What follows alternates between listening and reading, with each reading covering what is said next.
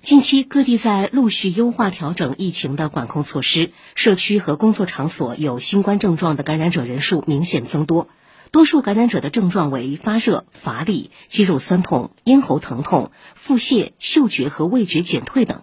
不少人关心，小分子抗病毒药物帕克洛维已经可以购买，感染病毒需要服用吗？是否需要服用抗生素？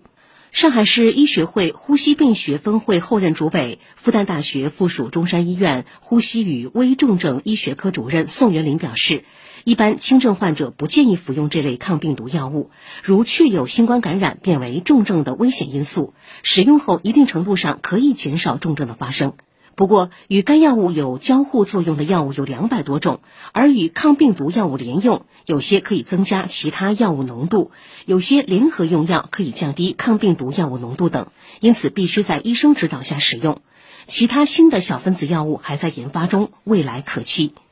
至于感染病毒是否需要服用抗生素，宋元林说，病毒感染一般不需要用抗生素。如果感染后期出现了发热伴黄痰、白细胞增高等，可以考虑口服抗生素来应对。患者咨询医生后，同时确认无禁忌症情况下，可选氟喹诺酮类药物，十八岁以上方可使用莫西沙星、左氧氟沙星等，或大环内酯类头孢类口服药物。